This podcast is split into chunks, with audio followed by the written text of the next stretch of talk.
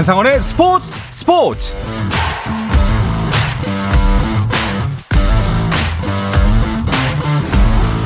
스포츠가 있는 저녁 어떠신가요? 아나운서 한상원입니다. 오늘 하루 이슈들을 살펴보는 스포츠 타임라인으로 출발합니다.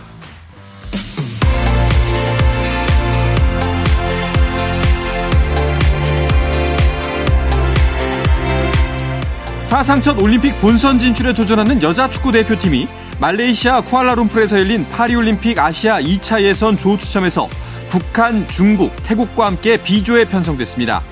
2번 포트에 속해 1번 포트에 일본, 중국, 호주 중 한 팀과는 한 조로 묶일 수밖에 없던 한국으로서는 되도록 4번 포트에 북한을 피해야 했지만 행운이 따르지 않았고 일명 죽음의 조에 속해 험난한 조별 리그를 치르게 됐습니다.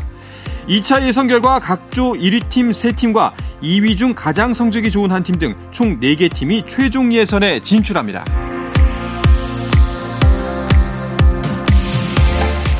메이저리그 샌디에고의 김하성이 캔자스시티와의 홈 경기에서 4경기 만에 멀티히트를 기록했습니다. 샌디에고는 3대4로 이틀 연속 한 점 차 패배를 당했습니다. 한편 피츠버그의 배지환은 디트로이트 원정에서 5타수 1안타로 2경기 만에 안타를 기록했고 팀은 8대 0으로 승리했습니다. 배드민턴 세계 혼합 단체 선수권 대회 수디르만컵에서 우리 대표팀이 일본을 꺾고 조 1위로 8강 진출을 확정지었습니다. 우리 대표팀은 첫 경기 혼합 복식 김원호 정나은 조에 이어 남자 단식에서도 이겼고 한국 배드민턴의 간판 스타 안세영이 세계 랭킹 1위 야마구치를 상대로 한 여자 단식에서도 승리했습니다. 이어진 남녀 복식 경기에서도 모두 승리한 우리 대표팀은 한일전을 5대 0 완승으로 장식했습니다. 프로농구 LG가 KT 출신 자유계약 선수 양홍석을 영입했습니다. LG 구단은 국가대표 포워드 양홍석과 계약 기간 5년 첫 해 보수 총액 7억 5천만 원의 FA 계약을 체결했다고 밝혔습니다. 미국 프로농구 NBA에서는 마이애미의 돌풍이 계속되고 있습니다. 마이애미 히트가 동부 컨퍼런스 final 보스턴 셀틱스와의 경기에서 123대 116으로 이기고 1차전에서 승리했는데요. 지미 버틀러가 35득점, 7어시스트, 5리바운드, 6스틸로 맹활약했고 뱀 아데바요 역시 20득점을 보태며 팀 승리에 기여했습니다.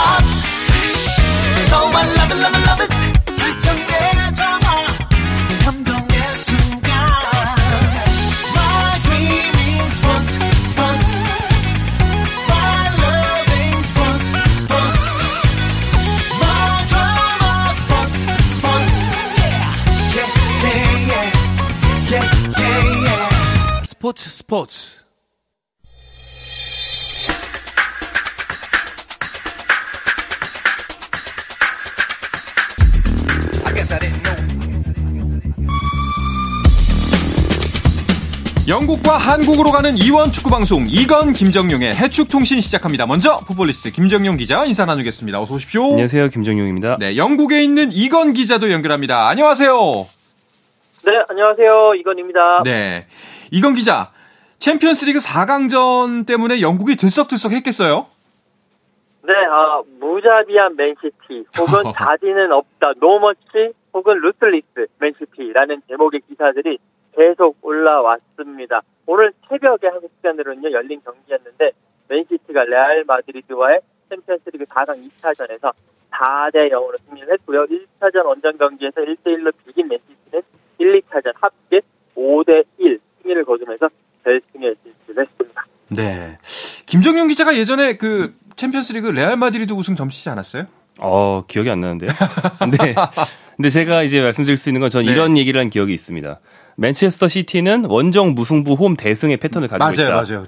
예, 이번에도 그러니까 지난주 레알 마드리드 원정에서 1대 1로 비긴 뒤에 홈에서 레알 마드리드를 무려 4대 0으로 아... 정말 대파를 하면서 어 올라갔고요. 특히나 이제 이번 경기 전반전 에는 레알 마드리드가 거의 중앙선을 못 넘을 정도로 예, 일방적으로 두들겨 맞아서 레알 마드리드 회장이 다음 시즌 전력 보강을 계획하도록 생각을 바꿔야 됐을 정도라는 얘기가 나올 정도로 네. 엄청난 전력차가 있는 그런 경기였습니다. 그러니까 뭐 승리는 할 수 있겠다, 맨시티가 유리하겠다라고는 누구나 예측을 했겠지만 4대 0은 어마어마한 스코어였습니다.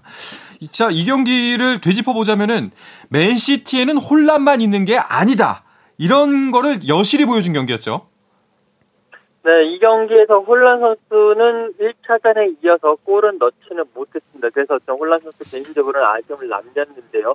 어, 특히나 홀란 선수의 많은 그 슈팅이 상대 골키퍼 쿠르투아 골키퍼에게 계속 막히면서 홀란 선수 말고 베르나르드 실바 선수가 어, 맹활약을 했는데요. 두 골을 집어넣었습니다. 전반 23분, 37분에 골을 넣었는데 경기 흐름이 계속 이야기한 대로 맨시티가 압도를 했습니다. 꼭 상대 목을 딱 잡고 계속 패면서 어, 계속 이렇게 압도를 한 경기였는데 골이 없어서 뭔가 일말의 불안감이 스멀스멀 올라오던 시점이었거든요. 그런 시점에서 베르나르드 선수가 선제골을 넣으면서 어, 맨시티의 이제 리드를 이끌었고 그리고 30분 두 번째 골은 사실상 경기의 승부를 결정짓는 어, 그런 쐐기골이었습니다. 경기 종료 후에 베르나르드 실바는 POTM player of the match 경기 MVP로 선정이 되기도 했습니다. 네. 자, 이렇게 해서 챔피언스 리그 결승전의 양 팀이 결정이 됐습니다. 맨시티 결승 상대는 먼저 결승 진출 확정지은 인터 밀란이죠. 네, 한국 시간으로 어제 새벽에 네. 열린 경기 그 밀라노 더비 즉 AC 밀란과 인테르 밀란 두 밀라노 연고팀의 맞대결이었는데 인테르 밀란이 1차전에 이어서 2차전도 또 승리를 하면서 음. 두 경기 합산 3득점 무실점으로 가볍게 결승에 진출을 했습니다. 그래서 인터 밀란과 맨시티가 어, 정상에서 맞붙게 됐는데요. 두 팀이 공식전에서 맞붙는 게 네. 역사상 처음이라고 합니다. 어, 그래요? 두 팀 모두 100년이 넘었거든요. 네, 대한제국 시절부터 있던 그런 네. 팀들인데, 근데 생각해 보면 인터밀라는 역사가 유구한 명문팀이긴 한데, 2010년 이후로 이제 좀 약간 한푼 꺾여 있었고요. 음. 맨체스터 시티는 명문이 아니었다가 2010년 이후로 네. 예, 유럽 정상에 도전한 팀으로 올라왔기 때문에 두 팀의 전성기가 완전 달랐던 거죠. 음... 이번에 인터밀란이 좀 부활하면서 이제 맨시티와 대결을 할 수 있게 되었습니다. 네. 그 듣자 하니까 하비에르 사네티 그 인터밀란 부회장은 결승전에서 레알 마드리드는 피하고 싶다라고 밝혔는데 이거는 뜻대로 됐다고 봐야 하나? 이게 좋아할 일은 아닌 것 같은데요. 하지만 이제 네. 이번 경기 4대 0을 보면서 네. 야 맨시티 만나서 잘 됐다 이렇게 말할 사람은 아무도 없을 것 같고요. 사실은 인터밀란과 AC밀란 중에 누가 올라오든 약 약자고 음. 어, 맨체스터 시티와 레알 마드리드 중에 누가 올라오든 강자였을 거고요. 네. 어, 레알 같은 경우에는 챔피언스리그 우승 DNA가 뭐 전 세계에서 제일 강한 팀이라면 맨체스터 시티는 현재 전력이 세계 최강인 팀이죠. 그렇죠. 네, 다만 이제 인터밀란 입장에서 일말의 위안이 있다면 맨시티는 어, 이런 챔피언스리그 4강이나 결승 같은 중요한 무대에서 좀 약한 면이 있었다. 음. 특히 펩 과르디올라 감독이 좀 기책을 쓴다고 평소에 강한 전력이 아닌 좀 다른 전략을 썼다가 오히려 자기 발목을 잡는 면이 있었다. 이렇게 좀 자충수를 두기를 좀 기대를 할 수 있겠지만 어. 그건 기대일 뿐 네. 어, 가르디올라 감독이 설마 이제까지 자기 발목을 자기가 많이 잡았는데 이번에는 좀 정상적이고 평범한 전략을 쓰지 않을까 다들 좀 기대를 하고 있습니다. 그렇죠.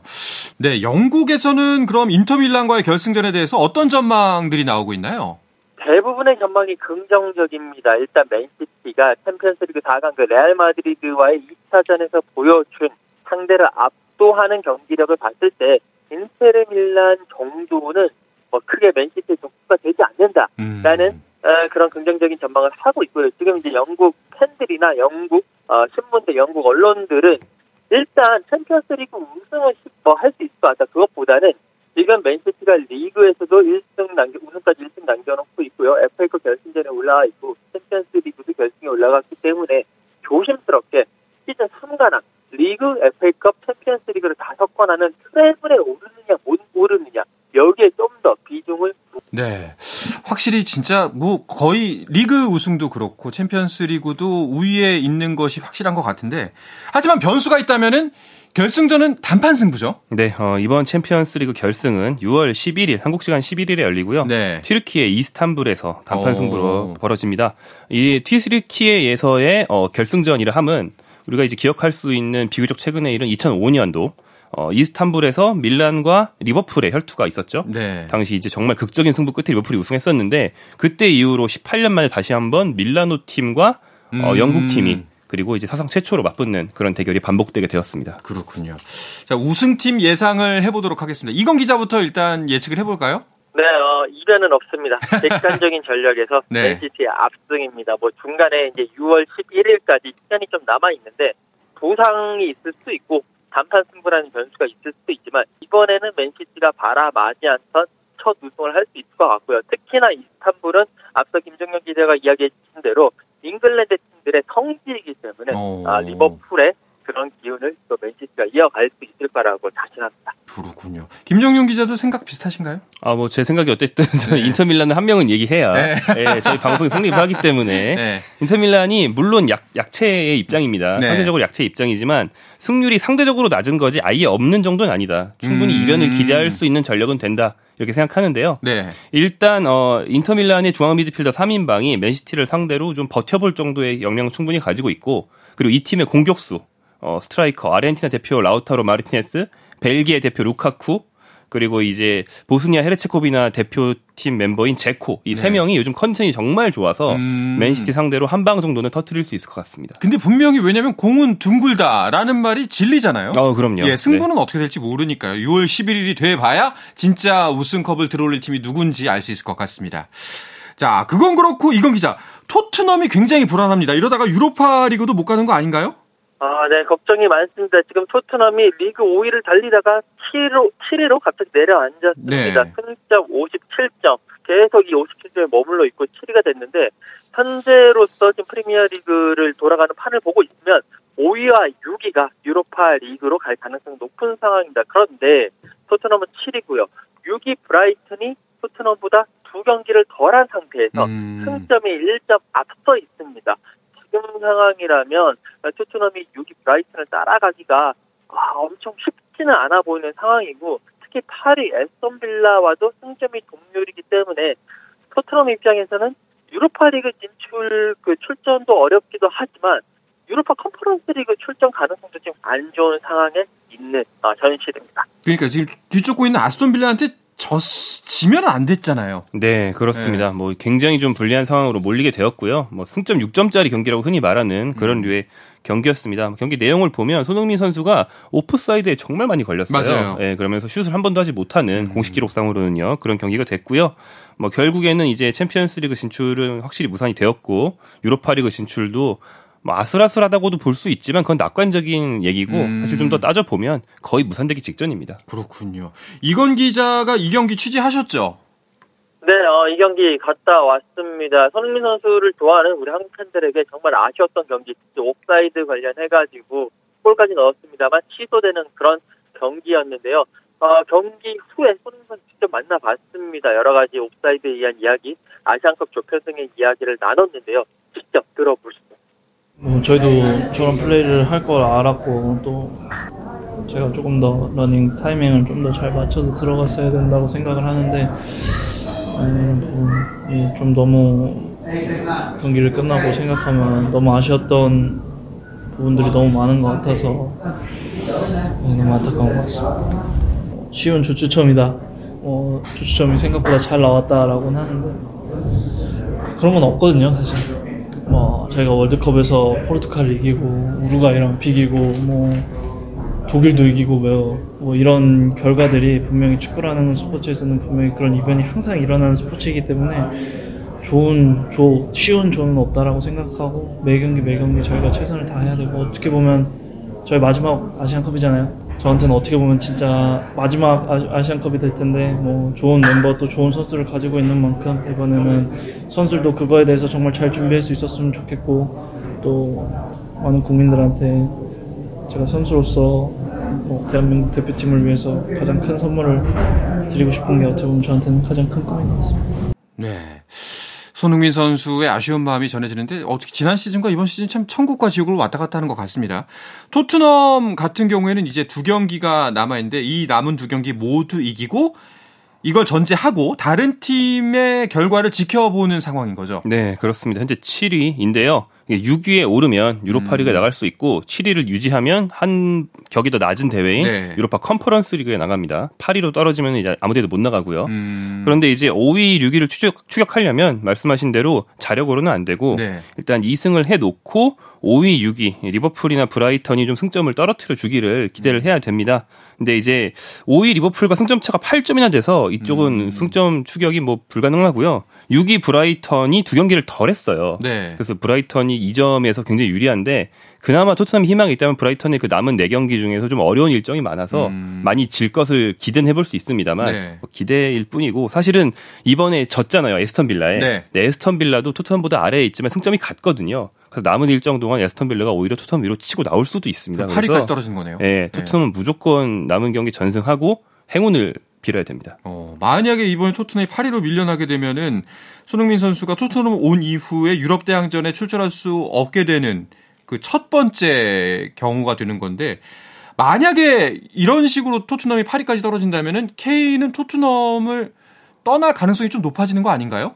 네, 그렇습니다. 아, 아마 일단 케인은 유럽 대항전에 진출을 못한다. 그럼 자신의 자존심에 상처가 날 거고요. 음. 분명히 토트넘을 떠나고 싶어 할 겁니다. 그런데 문제는 토트넘의 다니엘 레비 회장이 이 해리케인 선수를 놓아줄 생각이 전혀 없다라는 점이죠. 일단 케인과 토 계약은 다음 시즌 한 시즌 더 남아 있습니다. 네. 그렇기 때문에 토트넘은 계속 케인을 잡아두겠다. 지금부터라도 토트넘 저기 케인은 팔지 않겠다라고 계속 이야기를 하고 있고요. 토트넘 입장에서는 다음 시즌 계약 만료하고 시정료 못 받고 케인을 떠나보내는 한이 있더라도 어, 내주지 않겠다라는 생각이 확고해 보입니다. 네. 자, 그러면은 현재 챔피언스 리그 진출 경쟁은 어떻게 진행되고 있나요? 네, 어, 최근에 변수로 떠오르는 팀은 리버풀입니다. 네. 리버풀이 강등권의 레스터 시티를 완파하고 지금 7연승을 달리고 있어요. 오. 원래는 토트넘보다 비슷하거나 토트넘보다 아래에 있었거든요. 네. 지금 위로 올라왔고요. 지금 맨체스터 유나이티드와 승점 1점 차로 5위까지 올라와서 이제 진짜 3, 4위를 따라잡을 수 있는 위치까지 왔습니다. 메뉴가 한 경기 덜 해서 리버풀보다 여전히 유리한 위치에 있는데 리버풀은 남은 두 경기 전승을 하고 행운을 빌어야 되거든요. 다만 뉴캐슬과 메뉴 중에 한쪽만 미끄러져도 음. 리버풀이 3위, 4위 중에 하나를 4위죠. 아, 4위를 음. 빼앗을 수 있기 때문에 뭐 가능성이 토트넘의 6위 진입보다는 좀 더 높다. 음. 리버풀은 마지막까지 충분히 희망을 갖고 이제 연승을 달리기 위해서 노력할 것으로 보입니다. 네. 자, 프리미어리그 우승 경쟁은 이제 끝났다고 봐야겠죠? 네, 그렇죠. 맨시티가 지금 어, 승점 85점 1위, 그리고 아스널이 승점 81점으로 2위입니다. 맨시티는요, 3경기 남겨놓고 있고, 아스널이 2경기 남겨놓고 있습니다. 아스널이 이제 남은 2경기 다 이긴다고 하더라도 승점 87점까지만 아, 확보를 할 수 있거든요. 네. 맨시티가 85점이니까 딱 1등만 거두면 어, 우승을 이제 확정 짓게 되는 상황이 있고요.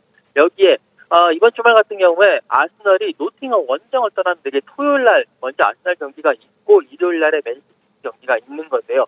만약에 아스널이 노팅엄 원정에서 승리하지 못하고 만약에 지면 바로 맨시티가 경기도 안 하고 우승이 확정되는 거고 어. 비기면 어, 맨시티가 첼시와 무승부로도 확정이 되는 그런 상황이기 때문에 맨시티의 우승으로 끝날 확률이 10.99%다. 라고 보시면 됩니다. 그렇겠네요. 뭐 거의 확정적이라 다 될 것 같습니다. 그 울버햄튼의 황희찬 선수의 남은 일정은 어떻게 되나요? 네, 단 두 경기가 남았는데요. 에버턴과의 홈 경기 그리고 아스널 원정이 남았습니다. 일단 에버턴이 17위로 약팀인데 강등을 피하기 위해 안간힘을 쓰고 있어서 음. 굉장히 처절한 경기가 될 것 같고요. 아스널은 뭐 물론 강팀입니다만 어, 이 최종전을 하기 전에 좀 전 이건 기자 얘기해 주신 대로 어, 2위가 확정될 수도 있습니다. 무슨 네. 무산이 확정될 수도 있거든요. 그럼 약간 맥 빠진 상태에서 그렇죠. 최종전을 할 수도 있고 황희찬 선수가 뭐 그렇게 되면은 좀 득점을 기대할 확률이 좀 높아지지 않을까 음. 이런 생각을 할 수 있겠습니다. 알겠습니다. 자, 이어서 우리나라 유럽파들 이야기 좀 더 나눠볼 텐데요. 그 전에 잠시 쉬었다가 돌아오겠습니다.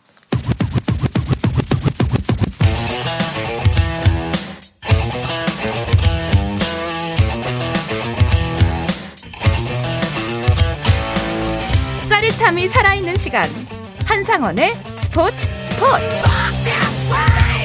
영국과 한국을 넘나드는 이번 축구 방송 이건 김정용의 해축 통신 듣고 계십니다. 풋볼리스트 김정용 기자, 영국의 이건 축구 전문 기자와 함께하고 있습니다. 김민재 선수와 이강인 선수 이야기를 해볼 텐데요. 어, 이적설 이야기가 계속해서 나오고 있죠? 네, 그렇습니다. 우리가 이런 여름을 보낸 게 처음이라서 좀 당황스러운데 음. 김민재 선수는 뭐 예전 뭐 호날두라든지 아자르라든지 이런 세계 최고의 선수들은 진짜 현지 매체들이 마구 지어서 이적서를 진짜 마구 만들어내거든요. 네. 김민재 가지고 그러고 있어요. 오. 한국 선수가 그런 대상이 된 게 처음에 좀 당황스러운데 진짜 기사가 정말 쏟아지고 있고요. 네. 예, 뭐 잉글랜드로 간다는 얘기 가장 유력한데 최근에는 뭐 유벤투스도 노린다느니 뭐 별별 팀이 다 나오고 있고 이강인 선수 역시 뭐 김민재만큼은 아니지만 굉장히 촉망받는 유망주고 이적 시장에서 인기가 많아서 네. 뭐 같은 스페인의 아틀레티코 마드리드 또 여러 잉글랜드 팀들이 노린다는 보도가 꾸준히 나오고 있습니다. 김민재 선수는 특히나 이제 프리미어리그에서 기사가 많이 나오고 있는데 가능성이 점점 높아지고 있다고 봐야 될까요? 네, 어, 일단 안일땡 불뚝이 연기가 날, 이제 날 수 없으니까 계속 이제 프리미어 리그 클럽 쪽에서 김민재 선수를 영입하기 위해서 상당히 공을 많이 들이고 있다라고 보시면 될 것 같은데 이제부터 이제 시작입니다. 사실 이제 이적 시장에서 어, 특히나 뭐 김정현 기자 이야기한 대로 많은 팀들이 그렇게 어, 노리고 있고 그렇기 때문에 각종 언론 플레이들이 횡행할 것으로 보입니다. 이제는 뭐 여기서 계약을 했다더라 아니면 협상을 했다더라 그러면 다른 팀에서 아니다. 우리랑 계약을 하고 있다. 우리랑 협상을 음. 하고 있다. 식의 여러 가지 기사들 혼돈의 시기가 이제 다가오고 있기 때문에요.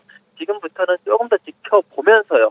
어, 뭐 그냥 특히나 또 김민재 선수 같은 경우에는 7월 초에 그 바이아웃 조항이 아, 발동되는 시기가 오고 오기 때문에 그때까지는 아, 계속 지켜보면서 김민재 선수의 과연 최종 행, 행선지가 어디가 될까 아, 마음 크게 졸이지 마시고 어쨌든 간에 어, 지금 상황에서는 나폴리에서 빠져나올 상, 이제 가능성이 높기 때문에 네. 어, 조금 더 여유를 가지고 지켜보시면 어, 나을 것 같다는 생각입니다. 네, 김민재 선수 같은 경우 이제 프리미어리그 그 중에서도 맨유 관련 기사가 많이 나오고 이강인은 어, 아틀레티코 마드리드 이야기가 많이 나오는데 약간 그 이쪽 마드리드의 자세가 좀 달라졌다는 이야기도 들려요. 아, 네. 최근 보도가 어떻게 나오고 있냐면 네. 기존 보도는 아틀레티코 마드리드가 이강인 선수의 바이아웃 조항, 즉 이제 이 특정 금액을 내면 마요르카가 거절할 수 없는 액수를 쾌척을 하고 음. 이강인을 영입한다라는 게 기존 보도의 큰 줄기였는데 네. 최근에는 그만큼의 돈을 내지 않고 이적료를 한반 정도로 깎으려고 한다. 음. 어, 이런 식의 보도가 많이 나오고 있습니다. 그래서 이강인 선수에 대한 어떤 영입에 대한 절실함이 크지 않은 것 아니냐. 음. 아틀레티코 마드리드면 스페인 3강 중에 한 팀이고 굉장히 선수단 규모가 큰 팀인데 네. 겨우 유망주 영입하는데 이렇게 돈을 아끼느냐라면서 좀 어, 이강인 선수를 가볍게 보는 거 아니냐는 식의 불만도 나올 법한데요.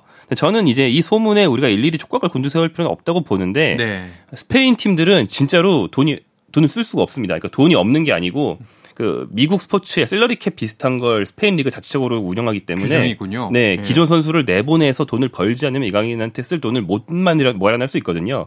이런 규정 때문에 나오는 일이지 뭐 음. 결국에는 의지가 있다면 그 돈을 마련한 뒤에 이강인 선수에게 본격적인 제안을 하지 않을까 이렇게 자- 전망이 좋을 것 같습니다. 그렇군요.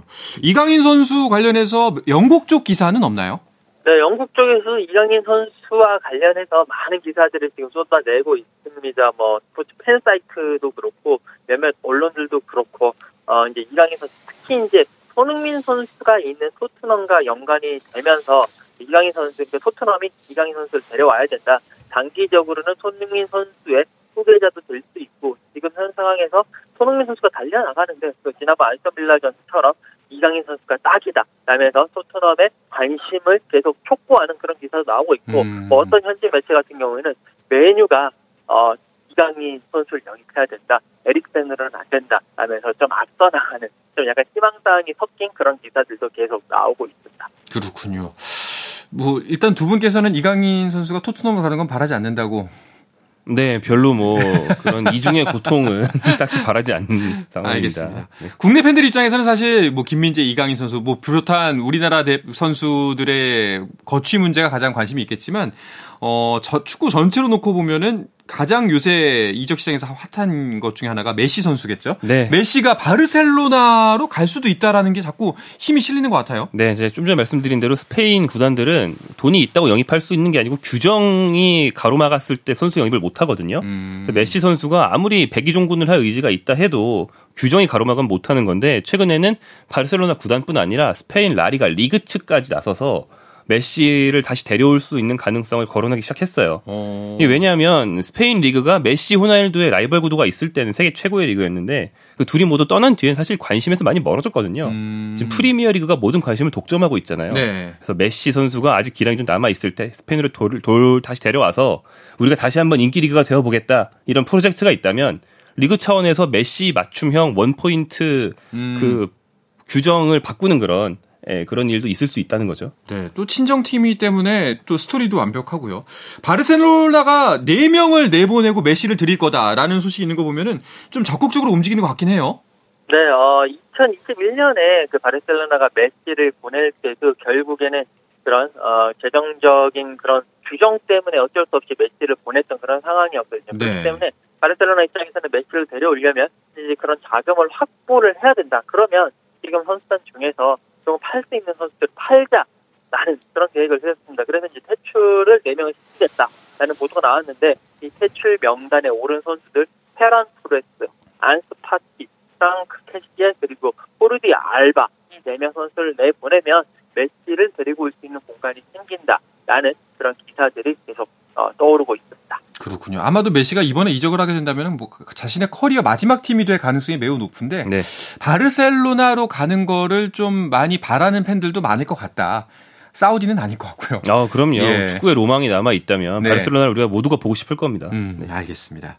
자, 마지막으로 우리나라 유럽파 선수들 주말 일정 짚으면서 이야기를 마무리할까 합니다. 네, 토요일 밤에서 일요일 새벽으로 넘어가는 밤에 굉장히 많은 우리나라 선수들 경기가 기다리고 있는데요. 네. 토요일 밤 8시 30분에 토트넘이 이제 브렌트퍼드와의 경기를 하고요.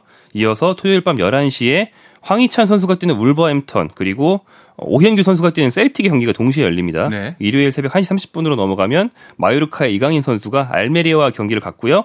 마지막으로 월요일 새벽 1시에 어, 김민재 선수의 나폴리가 인테르 밀란과 경기를 하는데 이미 우승은 확정했지만 그렇죠. 굉장히 중요한 라이벌전이고 빅매치이기 때문에 또 관심이 갑니다. 네. 자, 토트넘이 이제 남은 두 경기 중 한 경기가 이번 주말에 열리는 거군요. 네네. 네. 자, 과연 토트넘이 어디까지 성적을 거둘 수 있을지 좀 관심을 많이 갖고 지켜보면 좋을 것 같습니다. 그 이건 기자는 남은 주말 일정 어떻게 되시나요? 네, 어, 이번 주말에 아, 토트넘의 브랜트포드와의 경기, 홈 경기, 시즌 마지막 경기 취재를 하러 갑니다. 그 경기 끝나고 또 토트넘의 여자 선수들 경기도 바로 이어져서 네. 조수현 선수 소식까지 전해드리도록 하겠습니다. 알겠습니다. 어, 이건 기자의 기운을 받아서 꼭 좋은 소식을 다음 주에는 들려줄 수 있으면 좋겠습니다. 자, 두 분과 오늘은 여기서 인사 나누도록 하겠습니다. 이건 기자 오늘도 고맙습니다. 네, 감사합니다. 네, 풋볼리스트의 김정윤 기자도 감사합니다. 네, 고맙습니다.